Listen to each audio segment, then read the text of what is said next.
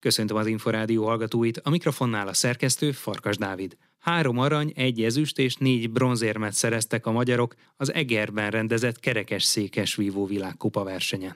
Nagy József szövetségi kapitányt kérdeztük. Kiemelkedően jól sikerült a szereplés, mindenki remekül teljesített, megkezdődött ugye a paralimpiai kvalifikáció ezzel a versennyel, és egy jó másfél éves, tehát 24. május 31-ig tartó hosszú időn keresztül fogunk részt venni a kvalifikációs versenyeken, ami alapján a világranglisták alapján kijuthatunk majd a paralimpiára. Megelőzte ezt egy komoly felkészülés, edzőtáborozások, központi edzések, keretedzések, és hát rövidesen egy héten belül már utazunk is Varsóba az Európa-bajnokságra. Kiket emelnek ki a mostani csapatból? Meglepetés aranyat hozott, Tarjányi Istvánt, őt mindenképpen szeretném megemlíteni. Régóta vártuk már tőle ezt a jó eredményt, tudtuk, hogy egy jól képzett vívóról van szó, és most kijött neki nagyon a forma.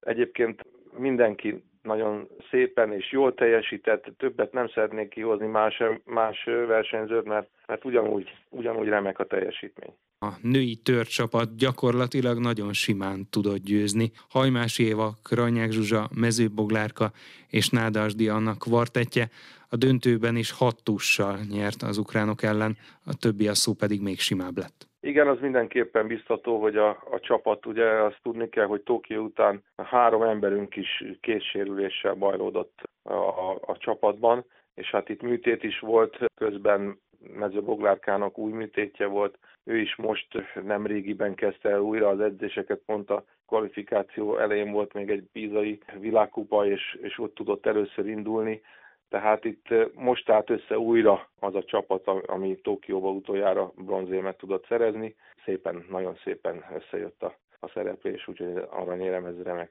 remek, remek eredmény. Több mint három év után rendeztek Magyarországon ilyen viadalt, világkupa versenyt. Milyenek voltak a körülmények, milyen változások voltak akár a koronavírus előtti időszak utolsó versenyéhez képest? Ami nagy változás azok, azok az nem más, mint az új szabályok, amelyeket az IVAS kerekesszékes vívó bizottság, amelynek az elnöke Szekeres Pál hozott meg most a olimpiai kvalifikáció kezdetével. Ezek részben technikai szabályok, részben pedig olyan szabályok, amelyel próbál igazodni a versenyrendszer a FIE, azaz a Nemzetközi Vívószövetség szabályrendszeréhez. Tehát ez az, ami, ami egy kicsit újdonság volt a verseny kezdetén. Az első versenynapon is volt egy kis fennforgás a kezdéskor, de aztán minden a helyre, helyére állt, és, és végül is a második naptól már a régi kerékvágásba folytak a versenyek. Egyébként a szálloda, a helyszín csodálatos volt, tehát biztosították azokat a feltételeket, amik egy ilyen világszínvonalú versenyhez szükséges. Összességében hogyan tapasztalja így egy és három negyed évvel a Párizsi Paralimpia előtt